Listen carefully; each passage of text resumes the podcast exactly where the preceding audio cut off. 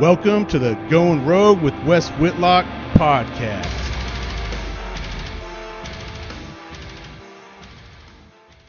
Dude, uh, I'm ha- I'm stoked to have you here, dude. Thank you for coming. Um, Shane's, he, we've been buds for a couple years. I met him through Tim, and uh, you know he's he's a local guy. He's into the same kind of stuff that we're into. So um, I'm I'm excited to have you, dude, and kind of talk about your background with your your music and the rodeo and kicking ass and, and j- j- gym and life in general, man. So uh, thanks for coming out.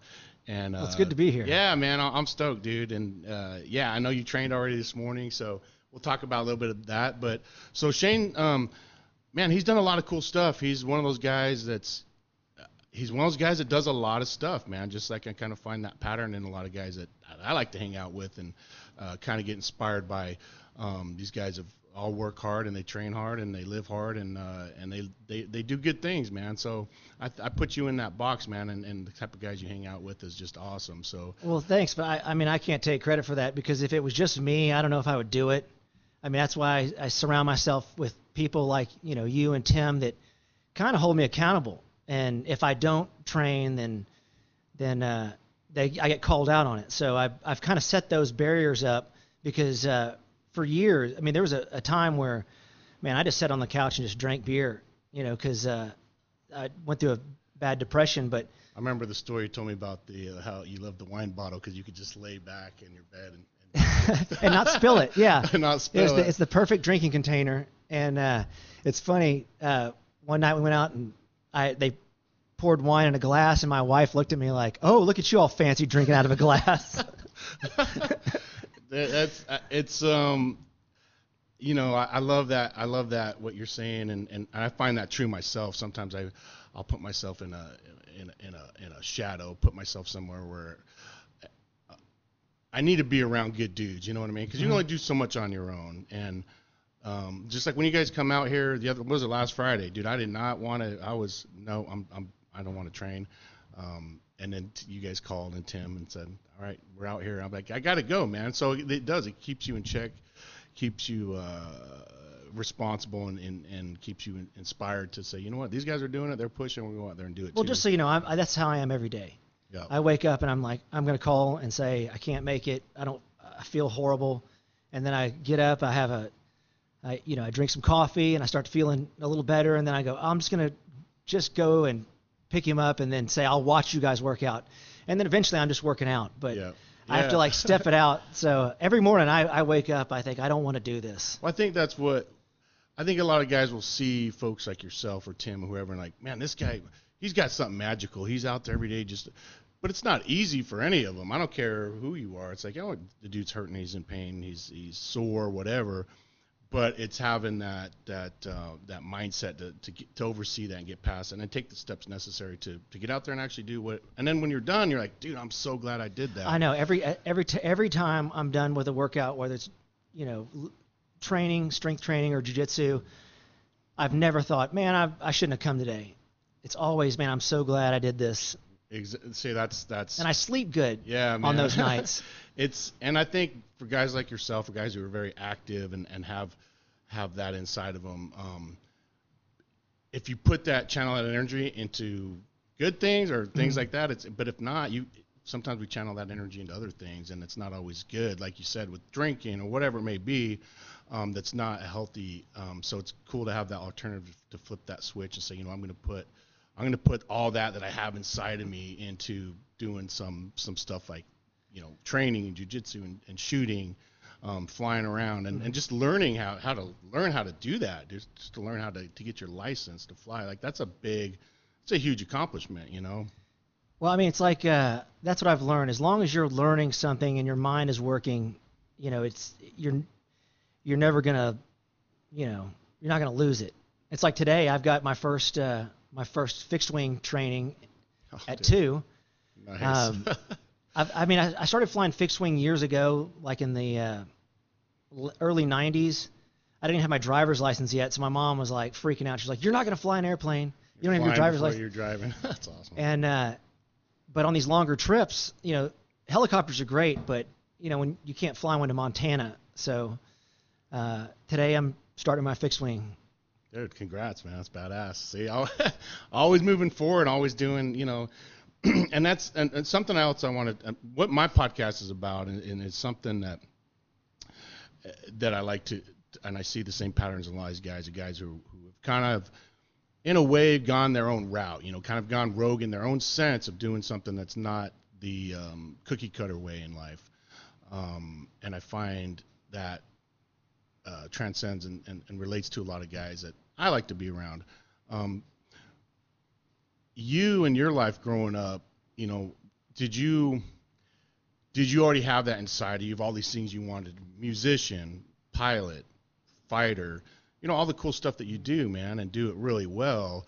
Have you been like that always since you were a kid, or was there a point in your life where you you wanted to channel that energy and do all those things that you thinking about, or you just do them because you want to do them? Man, early on, I thought I was going to be a bull rider. I mean, that's that's what my dad Right. did. That's what you know everybody I I knew did. So, um, you know, my earliest memories are just going from rodeo to rodeo because we owned the rodeo company, and uh, it was like the circus. We'd you know you'd be in St. Louis one week, and then you'd be in you know who knows where the next week. It was just like Albuquerque or Or, yeah, it's like, Yeah. and it was like everybody would, all the trucks would load up with all the cattle, and Wow. it'd be on to the next thing. And so, It sounds like a ZZ Top uh, uh, movement when they'd move their guys around, you know. yeah, it's so. I mean, I I was always in a car, always in a van, just Like since you were little, little. since little, yeah, and uh, living out of hotel rooms Yep. in a out of a suitcase. And so that's what I always thought that uh, I'd have been prepared for the music business because everybody's like, oh, you got to travel, and I was like, oh, that's all I did for my Like, I'm used to this. I'm yeah. used to that, but uh, I'll tell you, that's uh, that's something that you can get bad at pretty quickly. Traveling is tough.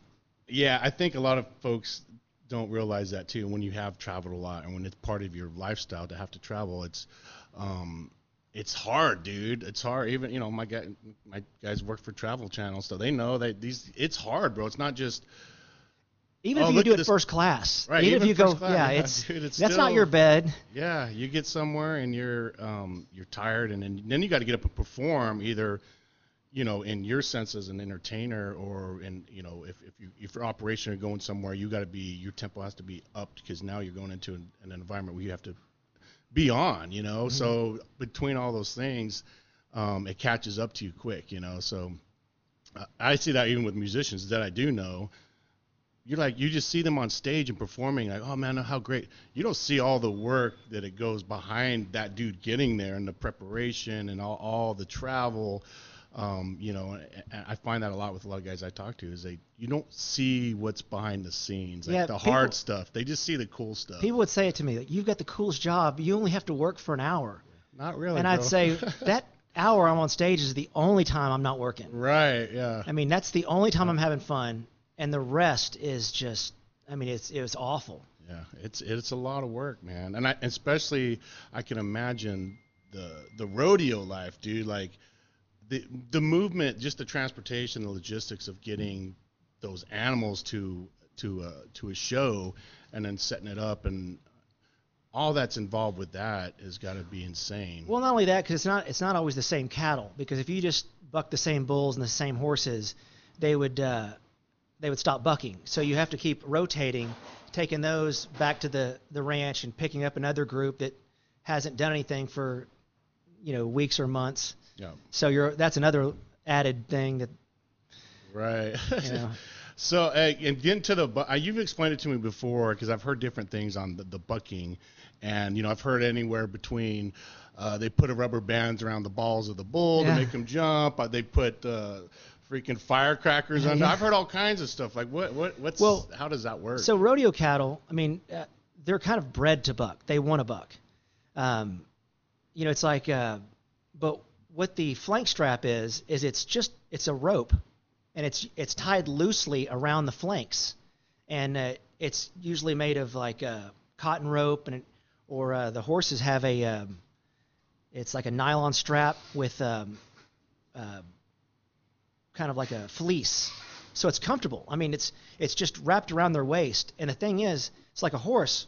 If it a bucking horse will will jump, but the the belt around its its flank makes them kick. So they're bucking and they're trying to They're kick trying that. to kick it off. So it's like it's It's Wow. more of an irritant, like kind of like uh, if you had uh, your socks between your toes. Right, Like, you just like you're just, fling it just want to fling it off. But uh, that's there's no pain involved. Right. And See, so everybody would go, "Oh yeah, I would buck too if uh, I had something tight around my balls." And I'm like, "There's nothing around." You know, and then as soon as they're done, if you if you notice, like in, in bucking horses, they'll have a pickup man that rides along. They will disconnect it uh, while the rider is still on there. So now the horse starts to hop and stops kicking, and then it allows the the rider to get off onto the pickup man. It makes it easier because they'll start to run instead of buck. Wow. But there's no pain involved. Yeah, no, that's that's interesting because that's what you you. That's, I hear it all the time. Even my daughter, my daughter rides horses, and you know they love animals. Of course, Mm-hmm. we all love animals, and but she's like, I would never want to do that because of you know the, the, the what they do to get them to buck because it's she hasn't been informed correctly. And And I I'll think tell most you- people just don't know. if I could be reincarnated anything, a rodeo uh, bull or, or a horse, good. they got it great. Yeah. I mean, so like if a horse bucks and then they they go back out to the pasture for a few weeks to a month, and they then they get loaded up, taken to a rodeo, and then they ride for eight to twenty seconds, and then they're done. Yep. So I can imagine as a horse with all that energy and power and stuff, like you said, they're kind of bred. They like to Yeah, do that. they like to do it, you yeah. know, so, um, with that said, so you wrote, you did rodeo. You you rode bulls and broncos and stuff like that. I mean, I I rode stuff on the at the ranch, but um, when it came when it came time, uh, there was a, a time when Dad saw the kind of the writing on the wall, and he wanted us to be in in other sports. Because he was he riding at that time. What your mom and Yeah. dad both Yeah, did rodeo. yeah. My mom uh, finished second in the world one year. She she missed the world by uh, like 50 bucks, Wow. and uh, and my dad in 1973 uh, won the world in bull riding. Oh damn, dude. Yeah, that was the, the year I was born. And uh, yeah, so he was like, you know, he's he's got the gold buckle, yeah. but if you look through his broken bones list, it's like Evel oh. Knievel. I gotta imagine it's probably one of the harshest sports out there on your body. I mean, just what. Well, they have not the ride through. itself, because if you if you ever watch a, a bull rider, they they're they're balanced. They're in the middle of the bull, and if a ride goes good, I mean, there's not a lot of jerking or anything. They're just kind of balanced in their up over the bull. And they're probably moving with the animal. And they're moving with the animal. Yeah. The only problem is, is that there's only one way to get off, and that's to get bucked off. Like every ride, every once in a while you'll see a guy step off really cool, but most of the time they're they make it to that eight seconds and they get slung on their head. Then the bull comes after him, runs a horn into them and hooks him up in the air. So it's not so much the ride; it's it's getting off. Yes. Is where the damage Um, can I- or I had some guy, I, I had a, a friend of mine, Tuff Hedeman, who uh, uh, was riding Bodacious, and that bull would, would go straight up in the air, come down, and then bring his own head back up. And so as, as the rider would get jerked down over the front, and the bull's head would come and smash him right under the chin, Good lord. and it like just destroyed his face. I Like would it imagine. broke every bone in his face. If you think about the muscle and power just in their neck alone, and then that thick skull hitting you in the chin. Yeah, I, I mean, a uh, as a kid, I used to go set on them in the chutes. I'd go sit on the backs, and uh, man, they're just They're mag- they're magnificent. If you look, they're scary, bro. To look at, and maybe growing up with them's different, but I see one of them and I'm like, that thing's scary, bro. Yeah. What are they? 1,800 pounds? I don't know. Yeah, I mean, 1800, 2000. And the thing is, when like growing up on a ranch, when you're throwing down calves to give shots and stuff, and they're only a couple hundred pounds, and it takes you, and you're you're getting drug across the the the ground, and you're just trying to throw them over, and you're thinking this thing is a little tiny one.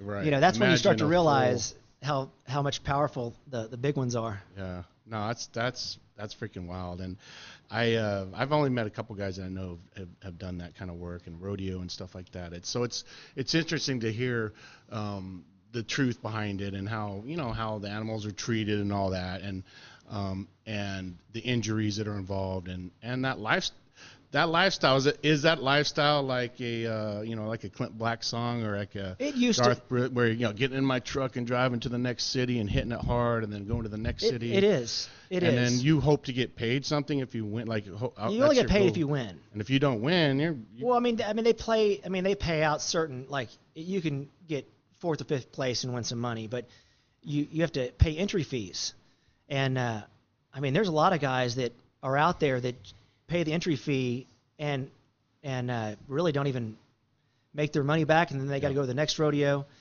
It also depends on what what event is. So like if you're a uh, steer wrestler, you got to bring your horse and or a couple of horses and all your saddles and tack and all that stuff and pull over every few hundred miles to get your horse out. That's what my brother did. Wow. My brother was a world champion steer wrestler in 2002, Huh. and uh, and he was the he he was the one that went back to the rodeo.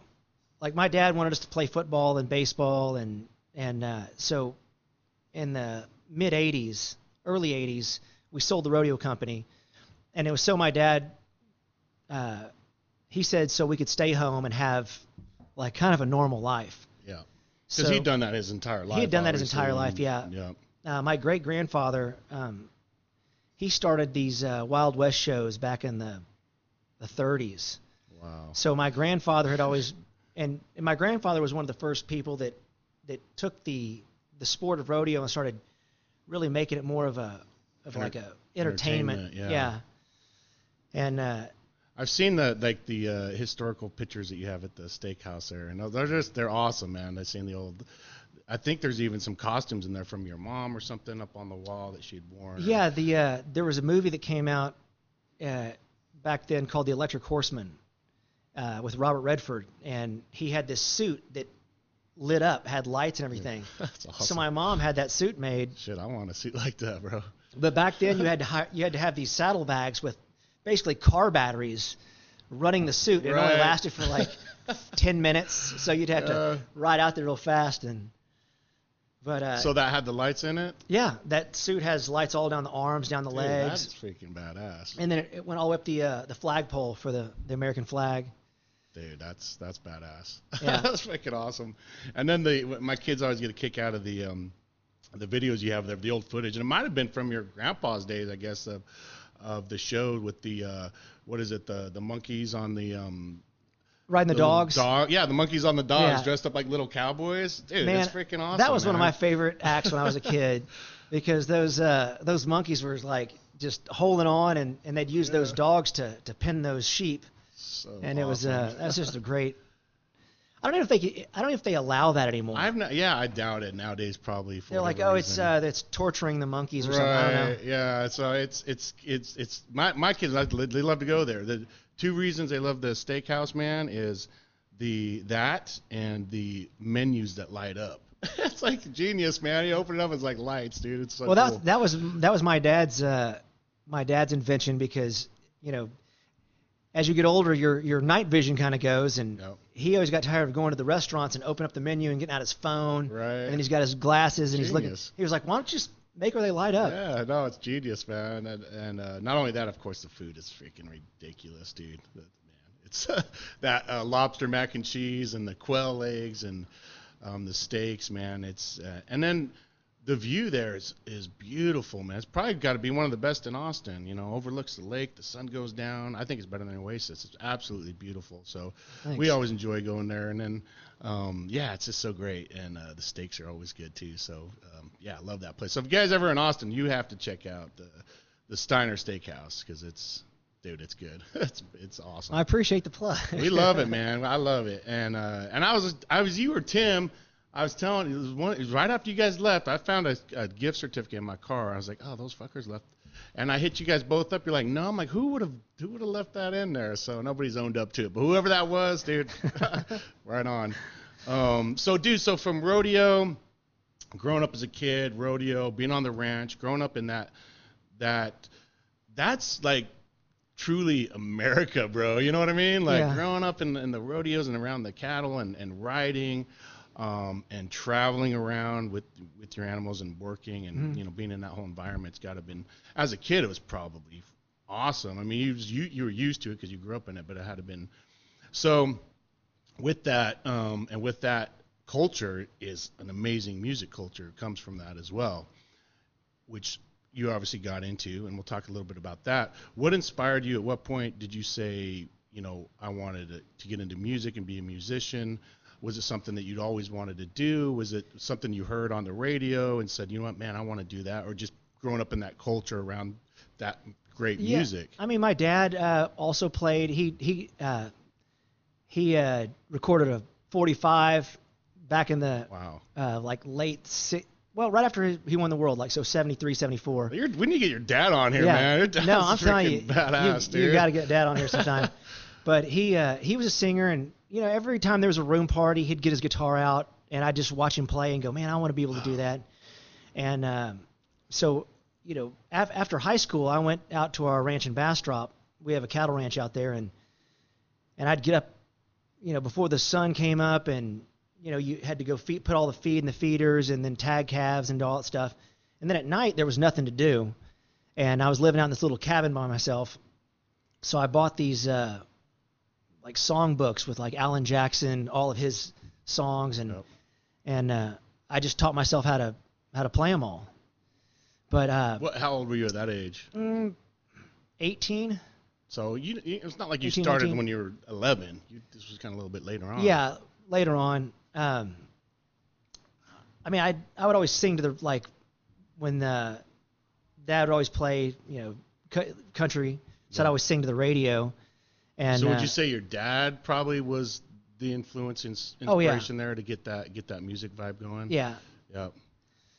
and uh, And then self-taught from there, pretty much. yeah, and then uh, kind of where the the it really took hold was um, I had learned this one song, and I I think it was uh, this woman and this man, uh, Clay Walker song. Yeah. I was a big yeah. Clay Walker fan, and uh, we had a, a cattle sale, and every cattle sale we had a, a band would come and play. So my dad goes and tells the guy, "Hey, you know, my son learned this one song," and I got up there and I sang it, and of course it's all family and friends, so they all clap and act like it was the greatest thing ever. And uh, this band asked me like, "Hey," uh, he called me a couple days later and said, "Hey, we're doing a a uh, wedding in in Luckenbach. Would you, would you come and sing that song?" And I thought, "Oh, this is great." So and uh, then Luke, Luckenbach as Luckenbach, well. Like, yeah. Come on, dude. and uh, and I thought, man, here it is. That I'm this is about to take off. Uh, I went and bought one of those Garth Brooks head microphones oh yeah. and uh, got up there and and uh, had I walked out and he introduced me and I walked out and as soon as I started to sing, it was all distorted because I hadn't set the uh, the impedance or whatever on the mic, so it was all distorted like I was. And then it swiveled down, and as I reached up to readjust it, my guitar unhooked and the headstock just slammed on the ground. And so then I reach down and I pick it up and and uh, I'm playing and then a string breaks Oh and man. and then like I'm I'm flustered and so my voice is cracking. And at the end of this, I, I think everybody I remember people just stopped dancing and then looked to see like what was going on. And I remember as the song was going on, I was just I just wanted it to be over. And afterwards, I kind of just slinked off the stage, like I melted and just kind of drifted into the back. And then I, I, I remember I put my hand. when you finished the song. I finished the song. Yeah. I mean, what, what else was I gonna do? Right, I know. At that point, just walk away. But. I remember I like fully like started crying, like this is this is awful. And uh, the the guy that was the band leader, his name was Bubba Cox. He comes and he sits down and he puts his arm around me and he goes, uh, "Brother, what I want you to do, uh, this next set, I want you to go back out, back out there and I want you to do that song again." And I looked at him and I was like, "Are you freaking nuts?" and he goes, "Hey, listen, it's all I mean, it's all uh, downhill from here." yeah. what do you, what's going to happen? Is your voice going to crack? Is your gonna, gu- guitar going to fall off? That's already all Are happened. gonna, are you gonna die? You know. like literally everything that could happen to you that has already happened. So, uh, and so I went back out there and and uh, got through it, and then I I went around with that band and learned two or three songs, and then uh, after about six months, I was doing the the whole show. Dude, how cool is that though to to get to that point? point and then sometimes that's what it takes is that one dude or one person Mm-hmm. say, "Hey man, go back out and do it again." You're like, "You kidding me?" And and then you do. Because I was thinking to myself, that's it. I'm done. Yeah. I'm never going to do this ever again. I don't know what I was thinking. And yeah, Bubba was the, the guy who who had been doing it for years and said, hey, listen, he'd probably seen it before too. He's like, "You're not the only one that something's, you know, you're a bad start, whatever." and I'll know, tell and- you, listen, uh, I don't care how, like, you can go and sing to a karaoke machine. You can learn to play and do all this stuff. But as soon as you get in front of people, Dude, I can't even imagine. it's it's different. And so that's what it is. It, and it's it can only be done through like Experience and, and doing it over and over and over again until you're just like, okay, I even saw. I heard it was. I think it was Eminem. Same similar thing. His first big performance, where his his stuff was falling down, and you know all these horrible things were happening to him on his first show. So I, you know, I think it happens probably to a lot of a lot of guys, but it's. I could. I'd be terrified, dude. There's no way. I'd be terrified. I when I, I have friends like you and Dom and some other guys that play, I'm like, dude, that is so freaking cool that they can just get up there and do that. Like, and you're good now, dude. Uh, I saw you at Steiner um, a few months ago. Um, you played a song for your parents too, which was awesome.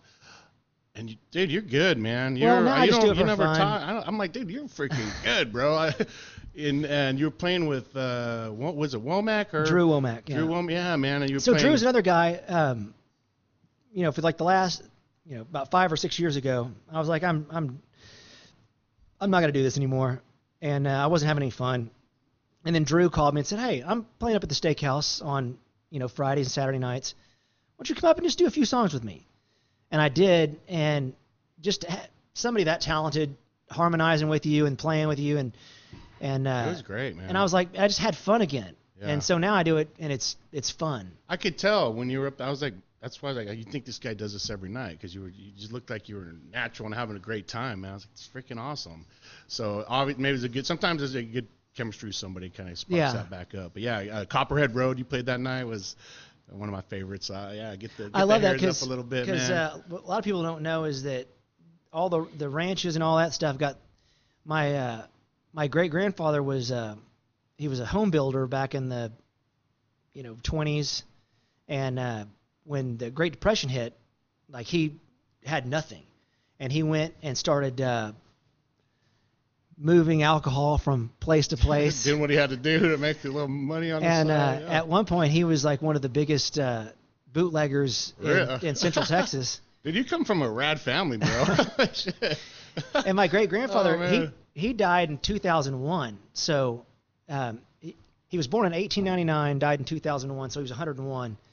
And uh, this was your dad's dad. yes, and so like there would be ranches like cattle ranches that'd be like, oh yeah, I won that in a poker game, and just like crazy stories. Oh, dude. uh, he uh, he had uh, business with like Al Capone and uh, did some stuff with Pancho Villa. So it's uh, made some uh, deals on the side probably to get by and uh, you know I, I I love the old school guys like that and those stories of that's how America was really built man it was bartering it was trading it was it was conquering it was doing what you had to do to to survive and feed your family and build your life you know good and bad it's just part of human nature so I, I like the because nowadays it's more oh, this guy had a battle over the internet or something, you know, or ma- made a deal with this guy, you know, on Instagram or something. Back then, dudes were fucking hustling and going out Uh-huh. there and, and and they didn't blame anybody for no, there was it- no blaming, there was no, um, you know, judgment, whatever. It was just is what it was, and it was a way of man, you know. So it's I love I love those old school guys like that that that go and figure it out and build build themselves. I um I'd worked for a guy in uh, in Italy for years, um, Ed Cheever. He um, he grew up in Arizona at 14 years old, joined the Navy. His dad signed him up, so he dro- drove the Marines onto the beaches of Peleliu at 14. You know, and then after that he got out, Wow. went back to Arizona. Yeah, cool guy, bro. Went back to Arizona. And at that point, he'd kind of learned about the working out stuff. This was early. This was like the 40s, 50s. It wasn't popular yet he was one of the pioneers. A lot of people don't know this. They think of uh, Weider and all that, but Ed Cheever was kind of one of the founders of the whole fitness world. So Ed took the concept of working out and all that to Italy. He went to Rome, and uh, he uh, bought a little studio apartment. And he would train all the rich American actors that would go up and down Via Veneto. He'd go, "Hey, I got a gym here," and he was in pretty good shape. And he would train these guys and built a name for himself. Long story short, he had built the largest fitness facility in Italy, Roman Sports Center, and it, um, and then he took that concept to London, Paris, Brazil, and here's a guy that was came from nothing. He had no money and ended up going there and just, but he was cool as hell. He was in his 70s, still working out, and uh, I still never heard him speak Italian. I'm like, how the hell did you make it? Like this in a foreign country, and you hardly speak the language, man with no education, but he just had that drive, man. He had that that go uh, old school, you know, vibe to him, and uh, he was a big impact on me, man. When I went over there, I I needed a job. I was going to school. I just got out of the Marines. I was fucking broke. Um, and uh, I worked out there because he let all the Marines work out there free, just from his days of ser- serving, you know. And this was a fancy place in Rome. Uh, so I was like, Ed, dude, I need a job. Um, I'll clean the floors. I work in the locker room. Like, I just need to make some money. He's like, nope. He's like, uh, you're gonna be an instructor. I was like, Ed, I don't speak Italian, bro. Like, it's very limited. He's like, and he so he walks out and he has a green shirt and it said instruttore on the back. That's what. So over there, here you have personal trainers and stuff. Over there, you walk around and anybody can come up say, hey, how do you do this or that, and you just help whoever. And uh, so he's like, put the shirt on, go out there to the floor. And I was like, Ed, he's like, so I did. I put it on there, and I'm, Italians start coming up. Come fare questa macchina. How do you do this, this, that? And I'm just like, oh shit. So I started learning, you know, and he taught me a lesson. It's like, dude, you get thrown out there, and you you will adapt, you'll die or adapt, you know, and you adapt. So I was able to learn the language and then uh, open up all these other doors. Um, but that was kind of that old school, you know, teacher, you know, method. Uh, just kind of get thrown in there, and either you, it's like getting thrown in the pool or Yeah. the lake. You're gonna swim or drown, dude. So, and humans, we have that in us to where we can, over. I think we forget that we can be put into an environment and be um, dynamic and be able to uh, adapt and, and and make it happen, you know. So, but uh, yeah, he was just such a cool guy and kind of like the same st- stuff, man. Um, you know the stories of, of the 50s and Via Venetone working with um, and up to the 60s. Like, dude, he even you would have loved this guy too. He uh, once he made his money, he wanted to buy a Ferrari. He's like, I want, I'm gonna buy myself a Ferrari. And he was at the point he did become an alcoholic. This is a whole other story with him. So he went and bought his Ferrari, and then he put he brought it back and he uh, he had big headers put on, American headers off the sides On a Ferrari? on a Ferrari, dude. Leopard skin seats, like he American, he turned it to like Americanized it. Uh-huh. So when he took it up to uh, Taranto, uh, uh, Tivoli, wherever where Ferrari is up there, to get, I once a year you take it up there, they do like an inspection on it, they tune it up, whatever, and they're like. Ed, what, what? You can't do this to a Ferrari. and I was like, oh, fuck you. I guess I can. It's my car, you know. So you kind of Americanize this this thing, but uh, and then he ended up taking it up and down Via Veneto, completely wasted, and smashed it into Via Barberini, one of the biggest statue fountains right there. It's been there for forever, and he smashed his car right in. And he's like, "That's when I quit drinking, man," you know. And then he just got his, he worked up, all worked all the way up until his um, 70s, to where he he passed away um, due to a hip replacement. So you're supposed to get if you get one hip replaced, you're supposed to wait six months to get another one done because it's a big surgery yeah, it's hard on your he body. was the type of personality which can kind of kick guys like that in the ass that he's like, no, I want both done, get them both done. I want to get it done. I want to get back into the fight, you know. And they did. Of course, he got the uh, infection. Um, and uh, before he died, he's like, still hardcore till the day he died. He's like, uh, he's like, uh, Wesley, uh, when I'm gone and when I'm dead, I want them to put me on a, uh, put me in a coffin, put me on a ship, take me out to the Mediterranean, throw it over, light it on fire, and piss on it.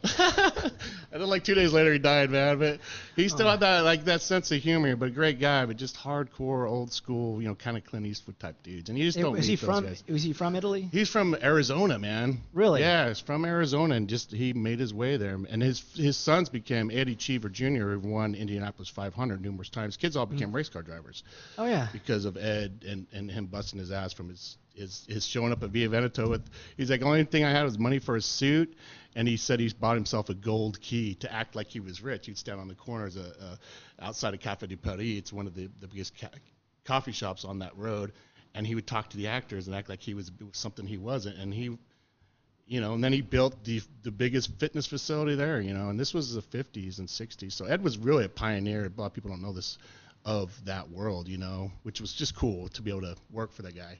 But same kind of concept as your, you know, your great grandpa and grandpas and, and growing up. You, talking about guys. badass Italians, I uh, just made me think of this show I saw on Netflix the other day about this game they play called Storico. Oh, storico, uh, calcio storico. Yeah, dude, it's in Florence, man. It's the hardest core. It's isn't that badass? Listen, if if uh, if you haven't seen this, you got to go check this out. It's what I like about Yeah. it is that there is no like free agents. Like you, if you were born in this district, that's who you play for Yep. until the day you die. Well, you die- and your kids and and they play for free. Yeah. And when I say play, it's like it's almost like uh, rugby, but like instead of like squaring up against somebody, you just you fight each It's other. It's like just- rugby, boxing, It's MMA. MMA, jiu-jitsu. It's it's a gladiator sport, and it's been around. I want to say since the 1500s, so it's been around for a long time. And I lived in Florence, so Florence Uh-huh. was that's where it was born, and they would they close off certain piazzas, and it's a big deal, man. It's a huge. But what's funny is a lot of people don't know about it, man. I'm like this. this I didn't know about it. I was like, what is this? I mean, it looked like the coolest thing. Yeah, I know. I, am like, dude, it's basically you get a bunch of dudes together, uh, red team, blue team, and like say that's the team you play for. These guys train. They train in, in all, all, all aspects of uh, soccer, uh, rugby, fighting, um, all the fighting styles, and then they just go in there and beat the shit out of each other, man. And the, the team that gets the ball to the end at the end most the most times wins. But with that, dudes are going home with broken jaws and Yeah. noses and just you know, so it's savage. So if yeah, if you haven't seen it, it's, it's on Netflix now. Uh, calcio storico. It means uh, the history of soccer, basically, is what it translates to.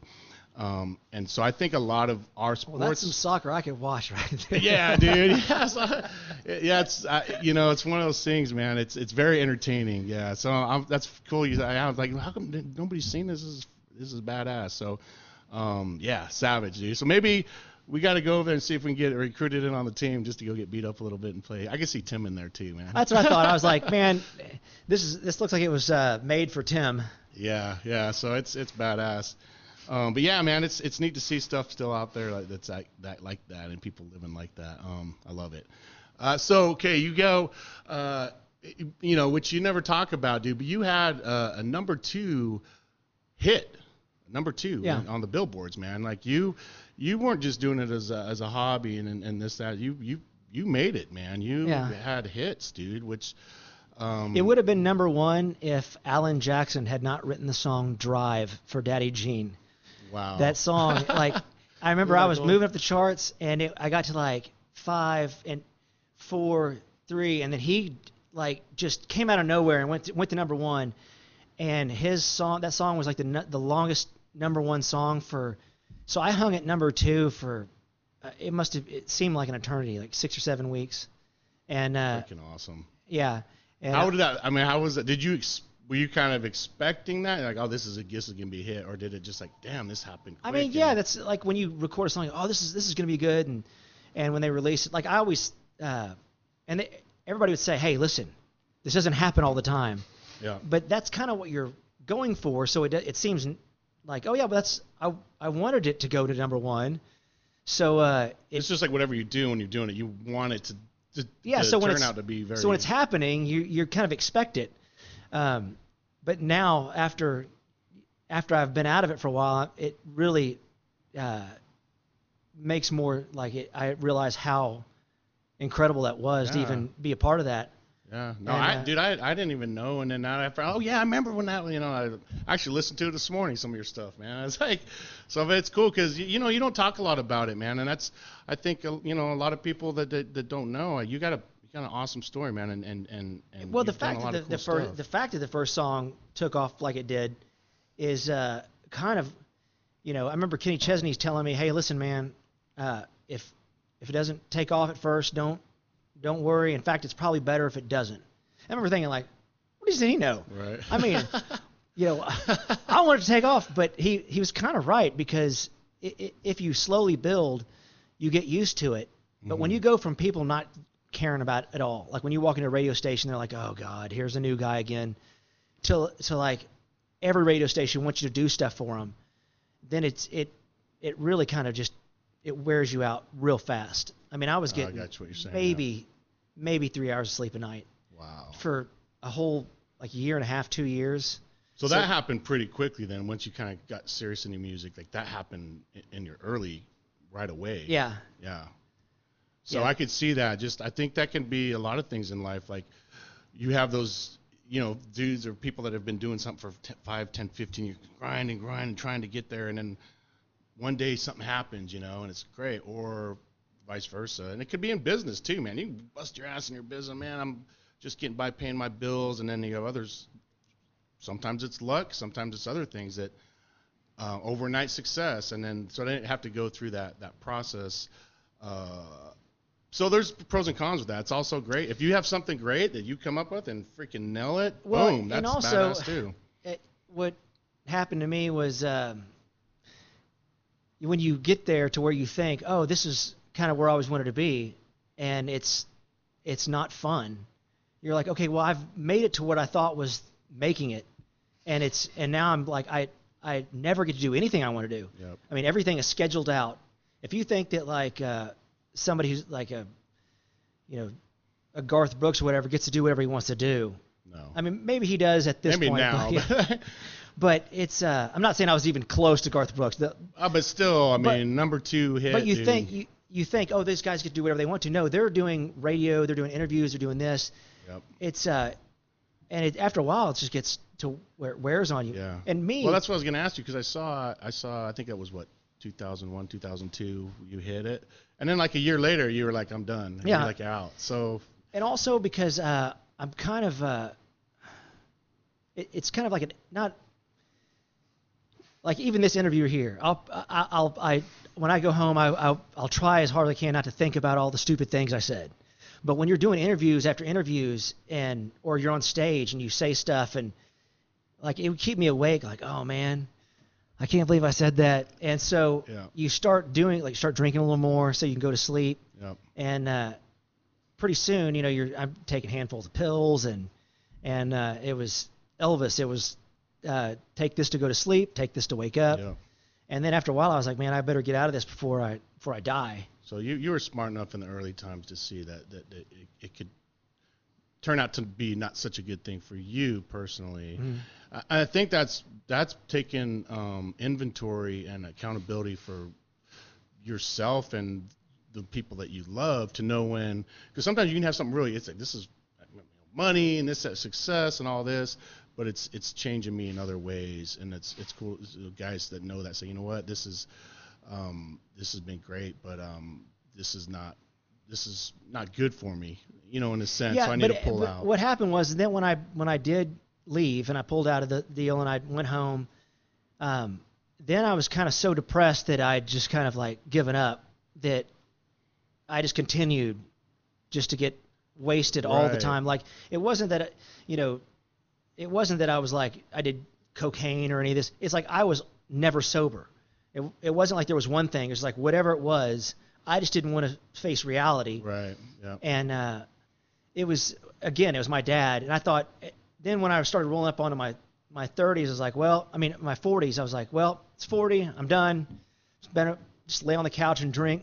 And uh, my dad would come in and he was in his 60s and would just be like you know hey uh, he'd do stuff in the yard and was running around. I was like man maybe there is life after this Yeah. you know? I mean Yeah. like you know if, if i can he always seemed happy to me. And i would think well maybe if i can get in shape and not sit around and drink all day then life will be better. And so literally that day i made this decision. Uh, i joined a, a gym and started working out. And it wasn't long after that when i just started to get my strength and and uh, all that that i ran into tim. And i was kind of on the on the on the fence wavering like man i don't know if i can keep working out like this. And that's when tim uh, came in. It's like hey i'm looking for workout partners. And i said man i've i've seen that stuff that y'all do. You're running around you're jumping around. I like to do bit, like four or five sets of bench and then call it a day. Yeah. and he was like just be here at eight on Yeah. monday. And i was like okay. Dude, And, that's uh, freaking rad man. the rest is his- history. Yeah, I would. I mean, it's. I tell guys this. I we talked about the other day too. It's so important because I'm I'm the same way. The same way. If I, if I'm not doing that, staying physical and, and and hitting the gym and doing those things and sweating. For me, for me personally, now it's it's it's it's it's more of a it's a stress reliever. It's it's just a feeling of accomplishment. It's the same things I've felt when since I started when I was young. Like, all right, and it, it's a confidence builder. It's a, it's a sense of um, um, being able to be functional and all these things, and the health that comes with it, and everything else. So um, it is so important. Now, even Ed Cheever, my guy I was talking about in Italy, he was the same way. He started. He's like, I, I would drink vodka to hide it and make it look at like people thought I was drinking water in the yeah morning. i did the same thing Yeah, he was like, yeah, I did and also that. you can't really smell vodka Yeah, It's and you can't like- smell it, so he's like, everybody thinking, oh, you sure drink a lot of water, you Yeah. know? and uh, and uh, eventually he he he quit that and went full born with his his his gym stuff. Um, so you know, it is it, in a way it is, it's a good drug for us, I think, to to, to stay uh, fit and to, to to work out and train, um, and then surround yourself, like you said, with guys like Tim who are going to hold you accountable. Because now, dude, you're beating, dude. Your your workouts, man, they're they're hardcore, man. So you've taken They- it to that whole level of They are, and it's funny because everybody always, uh, will, I'll see posts on social media like, "Hey, man, I, I really want to work out with you guys," and I always think, man, I don't know if they would enjoy it right. because Uh, I don't even, I don't. I mean, it's not fun. yeah, Those workouts aren't fun. What's fun is when you, at the end, when it's over and Yeah. you're you're still alive. yeah. And, uh, and you, you feel great yeah. after. Uh, you know, might two days later you might be still sore, hard, hard can barely walk, but it's still. It's, But when it most people go to the gym and work out, they're not having a conversation with themselves at all time about um, if if I could fake an injury, you know, like Yeah. oh man, I could just see like oh man, my knee just gave out. You know, I'm I'm constantly having that battle with myself. Like should I should I say hey my ri- my wrist is hurting or whatever, and that voice is in my head the whole time until the workout's over yeah, because I'm thinking if I don't if I don't fake an injury right now, I'm gonna my heart's gonna explode. And so if you're not having that conversation with yourself, you're not you're not pushing it. yeah, yeah. No, that's uh, that's a it's it's it's a good point, and that, and I think there's that's just the, the difference. Some there's and it's all depending on the person. Someone you want to go push themselves till they're about dead. That's great. If you, I think at the bottom line, as long as you're going out there and doing something, Absolutely. You know, I see people like, oh, I do this, I do the strongman, CrossFit, this, that, and then they, you know, t- it's like, dude, if that's making that dude feel good and getting out there and getting it on, fuck, dude, that's badass. You know, it's like know? that's why you know if if I see somebody who is clearly obese in the gym doing anything, I'll I mean I never. I, I, I never like kind of even my own mind make fun of them. I'm like, man, good for them. that's all. Yeah, just dude. coming in here and just showing up. just showing that's up, the man. hardest thing. Is just getting out and walking through the parking lot Yep. and That's like anything in life. If you show up and just show up, put your foot in the door, and it might be a, a room you've never been in, it's something that you're a little bit scared of. You showed up and you did that part. The rest will it'll work out fine Mm-hmm. as long as you've done that. But if you don't get in your car and go there and show up and and and go into that room, then nothing's ever gonna happen. you know, Tim has been like a great example to follow for that. I mean, uh, just hanging with him, just going into different jujitsu gyms. Like you're always in a place that's unfamiliar. Uh, you know, grappling with people that you've never seen before in your life, and it's it, it takes a while to get comfortable with that. Right. But- no, a lot of guys get they get in that pattern of habits, and like it's you, know, you keep doing the same thing, then you, you you your body figures it out, your mind figures it out what to do and what to anticipate, and then you go into something that you it throws you off, and that's when you learn and grow is when you're throwing into Absolutely. something And- different. That's what I was going to say. Is that the only time you actually grow is when you're doing something that is uncomfortable. Yep. That you're not, you know, that you're kind of I don't know if I should do that. Do that thing. Yep. I mean, because what's the worst that could happen? You know, somebody say no or you fail at it. And that was the one thing that I was always uh, trying to stay away from. I didn't like to fail. I always wanted to win. Yep. I wanted to win every race. I wanted to do all this stuff. But, um, you know, just putting yourself out there and just going into the arena and putting it on the line. And who cares what people say? If, you know, oh, you lost. Who cares? Right. You know, At the end of the day, it's it's it's you you know becoming better than what you were the day before, and and and putting in the work um, and getting in. It was like the story what I told you with Ed, throwing me in that room that they all, I spoke no Italian. I was scared. Like fuck, dude, I don't know how to say. It. I'm gonna look like a dumbass. And uh, but what I find in those environments in those situations through training, um, you know, tactical training, whatever. Maybe not a, a lot of those scenarios where you're going into an area that's totally new to you, people are usually pretty cool, man. At the end, of, you know, they're not. Yeah. They're like, oh man, you ma- hey, right on, and every, it's supportive. And if they're not, that's probably not a cool environment for you to be in. But for the most part, in in jujitsu and in, in training and and uh, all CrossFit, whatever, most people are pretty cool, man. Yeah. That, that say, man. Well, I was telling a friend of mine, especially in jujitsu. Um, Oh, yeah, dude, Because very. he was like, "Well, I, I don't want to go in there and have guys like, you know, beat the crap out of me." I said, "Listen, thing about jujitsu is, is uh, if you have an ego, that gets removed pretty quickly. crushed, gone, Because as soon as quick, I mean, it's happened to me, as soon as I started to think that I was like starting to get good, Yeah. you get humbled. Yeah. There's just always somebody- some dude that like he looks like he's an accountant or something. That dude will real well, that's where the real up, humbling comes from. Is like Right. when you go, "Oh man, oh come here, little guy," Right. Next and thing then you know, next thing you know, you're checked just like you're, you're like what you're wondering what happened. Yeah. And that's when you go, okay. And and and that's why every black belt has gotten his black belt by getting submitted millions of times. Yeah. And so that's why you it's it's hard to find a jiu- jiu-jitsu black belt that isn't super like humble and uh, just really cool people. Yeah, yeah. And I found I'm I'm I'm new, new, new, but I found that too, and it was the same way. I was like, ah, and I'm dude, I'm um, I just turned 46. I'm in still pretty good shape. I can go on. I've had a few injuries, but I'm like, you know what? I'm gonna go, and they, you know, guys that I know that do it were like, hey man, it's great, you know, and so I went try. I was And like, you you, could know do what? it. You could do it until I mean, look at the uh, the Gracies. Like uh, he was like in his 90s still Yeah. grappling. So Yeah, no, I see students that are like in their 60s and stuff. So, uh, uh, and again, it just it reassures that that that fact that you can really, and I think you said earlier when you know you were 40s, whatever, and like uh, it's over, depressed, and a lot of dudes get that way. A lot of dudes that come, especially from environments where, you know, even the military uh, environments where they're very physical, very active, very purposeful, um, accomplish certain things in music, whatever. And then for whatever reason, they get into the 40s and they're like, oh, it's over, man. It's it. You know? No, it's not, bro. Like, and that's why I love Pat Mack, dude. Pat Mack's like, Yeah. dude, 46 is that. That's your your peak. That's Yeah. when you're at your highest, best performance, man. He, you know, he's and look at him. He's in his 50s and he's still out smoke 22 year olds all day long yeah. because he's lived that lifestyle and that mindset and, and he's he's smart about his training and so I, I think it's cool nowadays to see that because I remember when I was a kid, dude. My friends' dads and all that, when they're in their 40s and stuff, they Yeah. are all like, dude, beer bellies, Yeah. like sitting on the couch, That's watching fucking hee haw, whatever. And now, dude, I'm meeting dudes that are like, uh, you know, and I'm like, dude, these dudes are in fucking shape, man. And it's, so it's cool to see that that kind of change and and then setting that example for the the, the, kids and stuff to say because I like to have my kids when I'm out at the gym or whatever, I like to have them out there and see. Um, but yeah, dude, and then guys like yourself and, and Tim. So you- so you don't, and I get that question a lot. They're just, oh man, I've, I you know I'm not. I haven't worked out in years, and this, that, and the other. It's like, like I said, just put your foot in there, just go try it, Well- and then and start building up again. I was saying that to my dad, and he said, "Well, you know what? Um, this is the youngest you're ever going to be.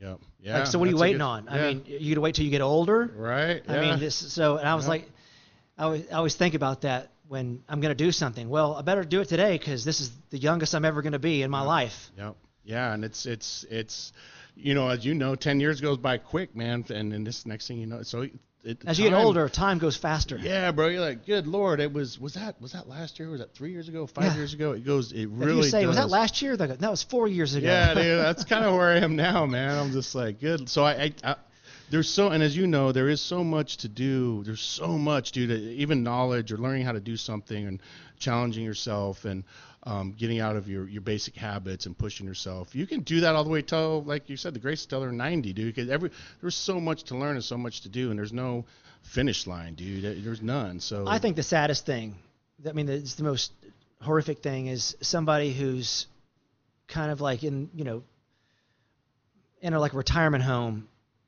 thinking about all the stuff they wish they would have done. Yep. That's like the really tragic things to me is, is uh, I don't want to be that guy that's sitting there going, man, I, I really wish I would have done this. And and now, and if you're like in your 90s, you you you know, Yeah, it's done. Yeah. Yeah, there's nothing. I mean, uh, You're not going to learn how to, to, to fly a helicopter or to to uh, get good at even just learning something. I've always wanted to learn how to play the harmonica. Fuck, I wish I would. Dude, just do it, man. You know, like whatever it may be. And nowadays, there's access to so much so much information. If you do you learn how to build uh, rebuild a, a, a 350 uh, on on YouTube, bro, like there's it's easy to get information and access that you didn't have when you know when we were kids yeah. you you know there was no information you had to go to like somebody even, like I was, we were talking about this. Even like uh, when I played football, like the the stuff that we do, we, we did back then is totally wrong. Like you don't want to stretch really hard, and cold before you go play. That's what causes injuries.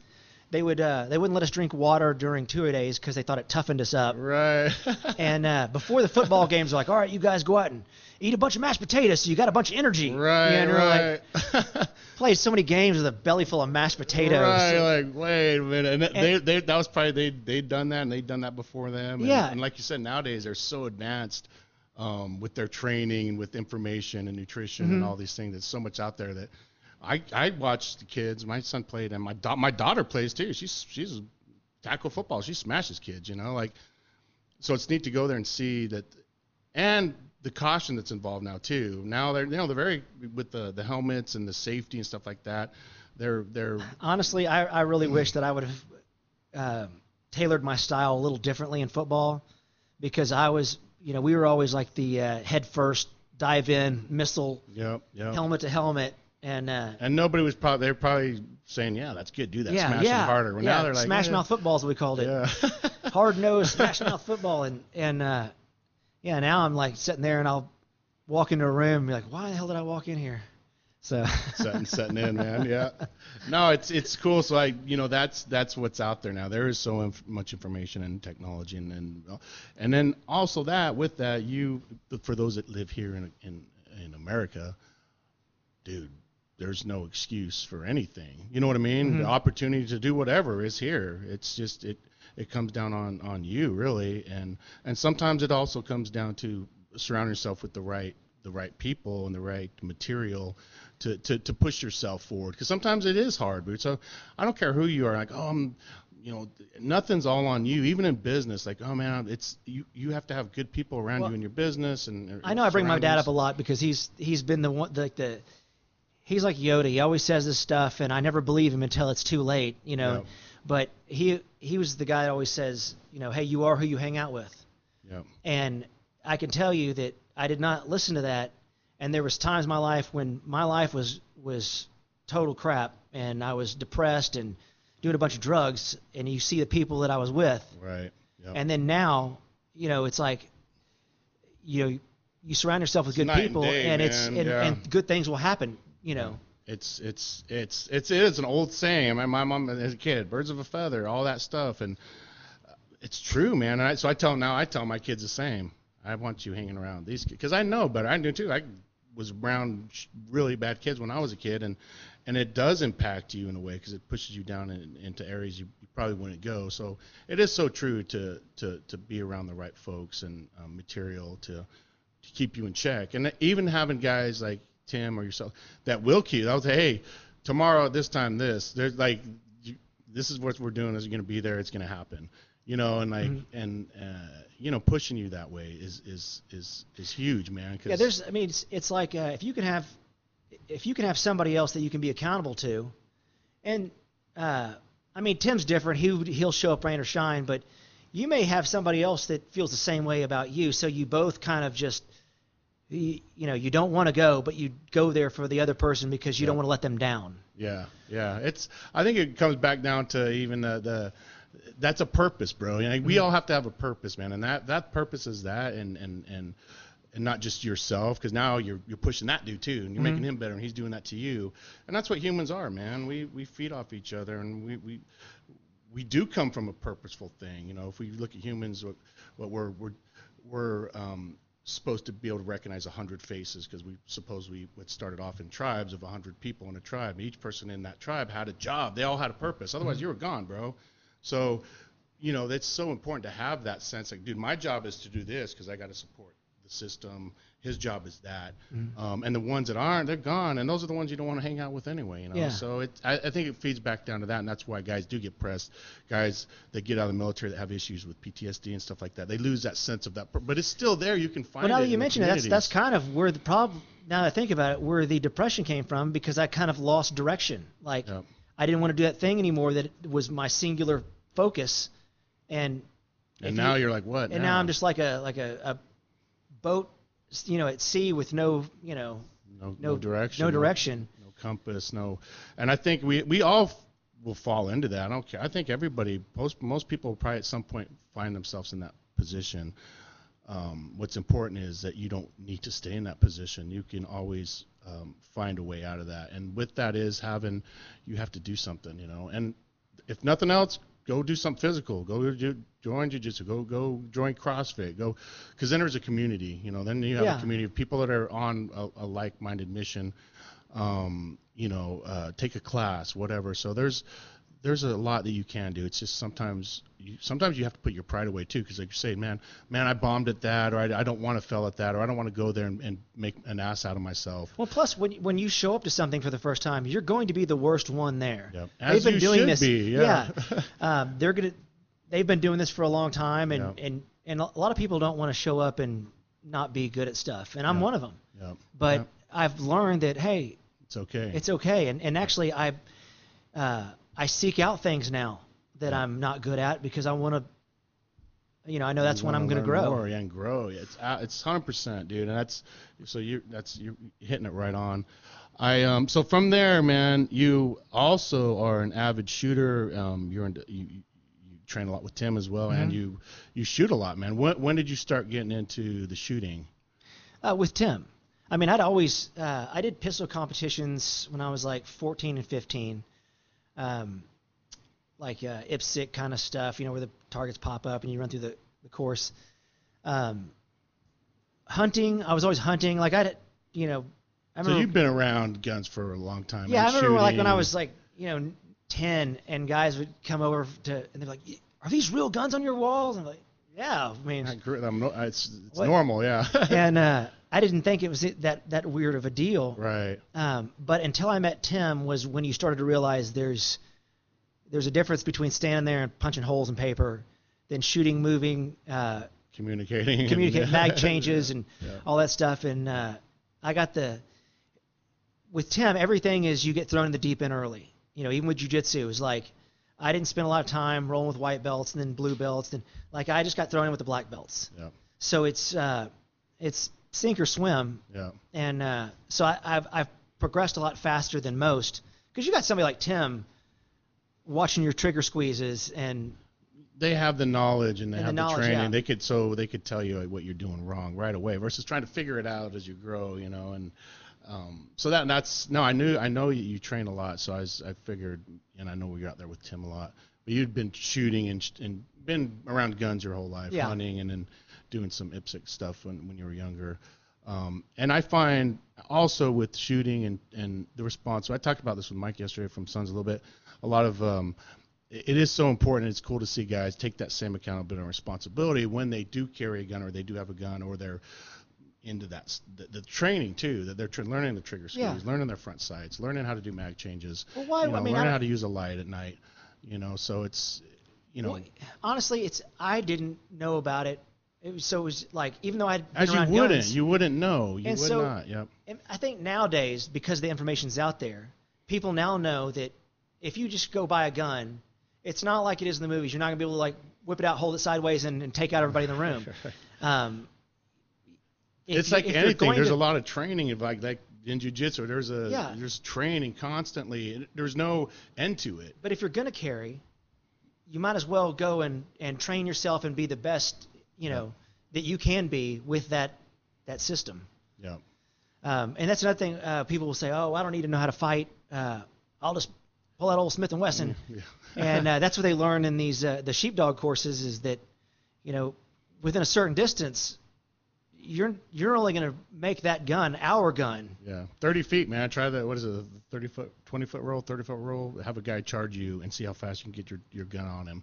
A lot of guys can get up on somebody quicker, you know, very quick. So it's, I think there's that that. That's when people aren't being responsible when they're carrying a gun. They're thinking about that. Uh, you know, the escalation of force. When do I actually pull it out? And if I do pull it out, you better be ready to use it. I see all these videos now with these idiots that are constantly pull. They're just pulling their guns out and flashing it at somebody. And a lot of times they're getting it snatched out of their hands and used against them because you know they shouldn't have pulled it out in the first. If you're gonna pull it out, you There's better be pretty sure you're probably gonna have to shoot this. yeah, person. that's the thing. I mean, that's when the gun comes out. It's not it- a threat. it- yeah, it's not like the hey, uh, but it's yeah, you're right. My dad always said, hey, if if you if that gun comes out, it better be because you you know you need to use it right then. Yeah, that's you know, and I'll see with car people that get in the, these road rage incidents, and a guy will pull his gun out, yell at some, you know, and, that, and that's yeah, it goes back to also keeping a cool head under pressure when these things happen. Because dude, I trust I I have violent tendencies too. I want to strangle motherfuckers a lot of times. I, but you got to contain it and control it and say, you know what, um, you know, I'm I'm gonna walk away from this, man. I'm, I'm just not gonna get involved with this guy because I might have I might have to escalate, you know. Yeah. Um, so you know, kind of keeping your. I, that's why I don't go out. I don't go out a lot, man. I don't. Um, you know, being around those type of environments where um, you might have to deal with something. A guy told me the other day he was down here at the tavern, um, right across the street, and he walked in and some guy just comes up and just start. And he's like, I didn't even know this guy, and he's just going off on him, and he's like, I just.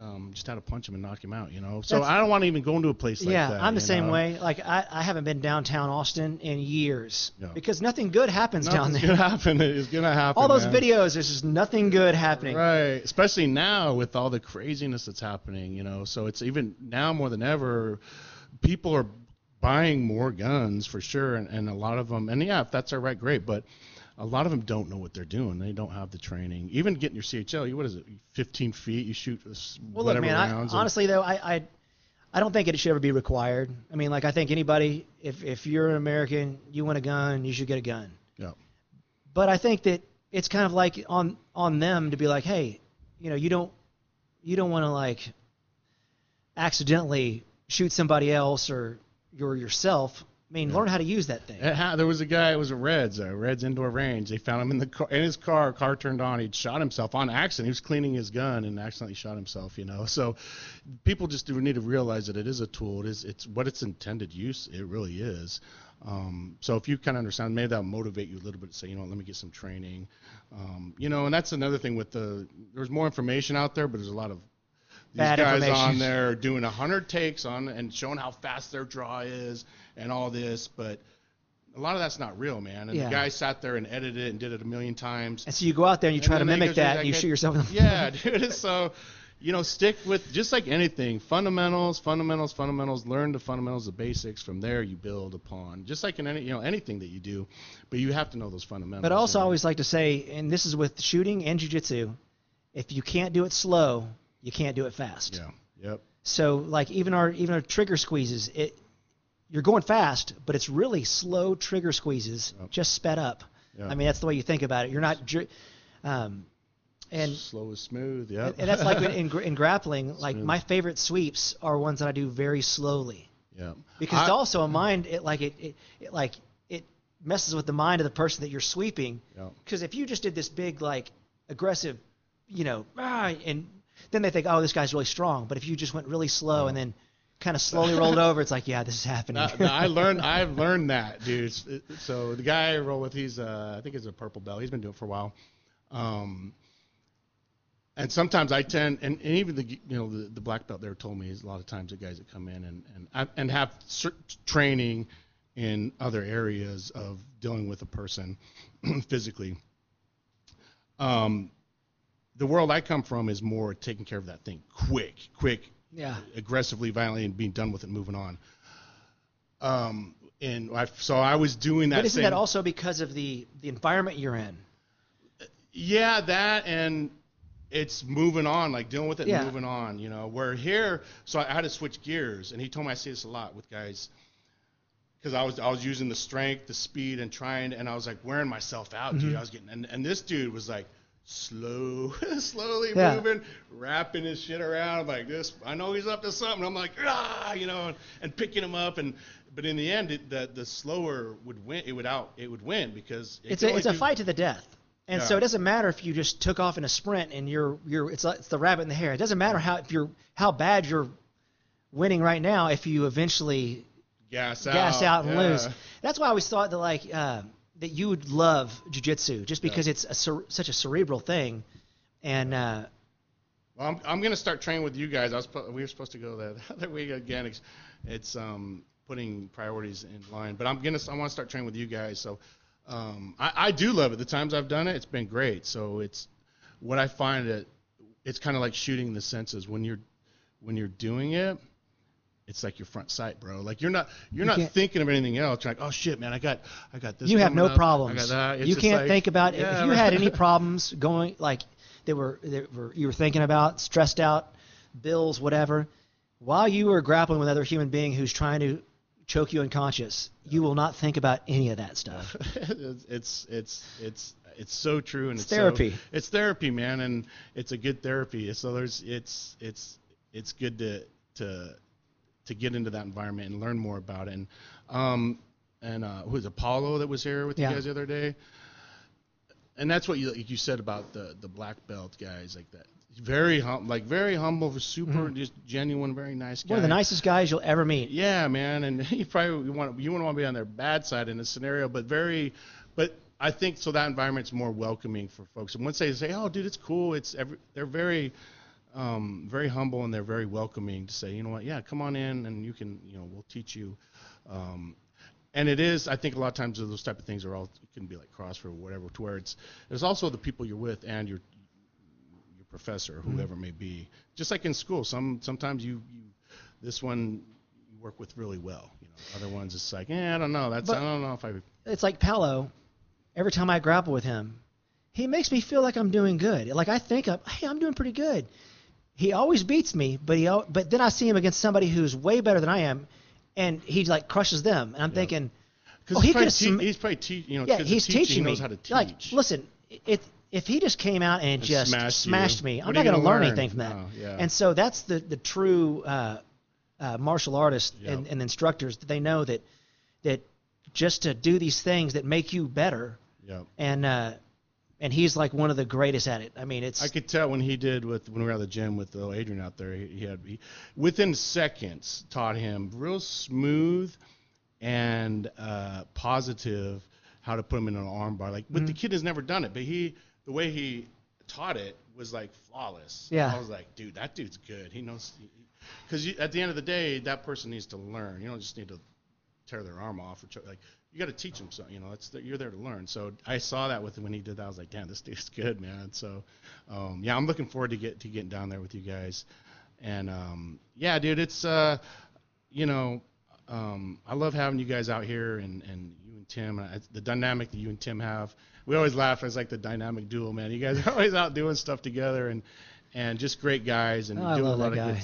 Yeah, he's, he's really. I mean, I'm telling you, had I not met Tim, my life would be on a completely different trajectory. Yeah. I mean, I- think about it all the time. Like, man, it's it's kind of like a one of these amazing things that just how it all ha- came together and yeah. and uh, I mean, I, I really shudder to think what you know where you would where I was in, in my life at that time and kind of where when he met. And I just I I wish everybody had has something like that happen to them when they need it. Yeah, And, see, uh, that's that's uh, so it's so powerful and, and important, and, and it, it's it, it's rare, but those people are out there, man. And if somebody, if you're jammed up, man, you know, they're out there everywhere. Find, you know, put in the effort, go to these places, and or say go to one of the, you know, go to jujitsu, whatever. You're gonna meet somebody there that's. I've met dudes with been through a lot of. I find that in those. There's been some dudes been through a lot, man, and they use that as an escape. So, or to be around good folks, you know. Yeah, so. you need somebody that just has your back. And also, like I, you know, there's a, there's been a few people that have come in that uh, kind of showed their true colors, and then we, And I kind of, and uh, and I think it's at, at this point like I'm uh I'm I'm I'm too old to deal with Yeah. and be around people that that uh, that I don't trust. Yeah. And time it- wasters don't trust, Yeah. trust, or you don't want to put your your your time there because it's va- it's valuable to you. Your time Yeah. is your value. So why am I, I'm not going to put it around this person? So it's funny. The older I get, just the more dialed yeah, in you I start turning yeah. into that. That that's funny. You start turning into that old grouchy guy, just like, you know, it's. But I, I see it because that's wisdom, this ex- experience to say, you know what, I'm not going to waste my time there, because people can be a big time wasters, bro. And there you was people that I thought, oh, maybe if I just uh, helped them get, you know, they will, they'll, they'll turn it around. right, and it rarely happens. it never happens. Pe- You know, they, you know, Yeah. At the end of the day, you got to want to change yourself and have that that um not motivation. You have to have that discipline to to to, to put in the efforts to make that happen. And sometimes we get real lucky and find somebody that's that's within our, our reach that that gives us that hand. You know. So, um, dude, Shane, it was uh, great having you, man. Hey, I love having you guys yeah. here. Um, yeah, if you're ever, like I say, if you, and I'm, this is not even a shout. You ever in Austin, you go to the Steiner Steakhouse, the best food in Austin, man. I actually uh, love going there Thank and you. what you guys do. Everything you guys do is, is top notch. And um, um, yeah, man, I'm looking forward to to hanging out and training more with you the next few years. And well, we love having you around, man. yeah, you guys make me put me in check and keep me keep me keep me good. So um, love having you guys. And thanks again for coming out. And All right, um, buddy. lo- love you. having you, brother. All right. Dude, right on, man. That's cool, dude. Welcome to the Going Rogue with Wes Whitlock podcast.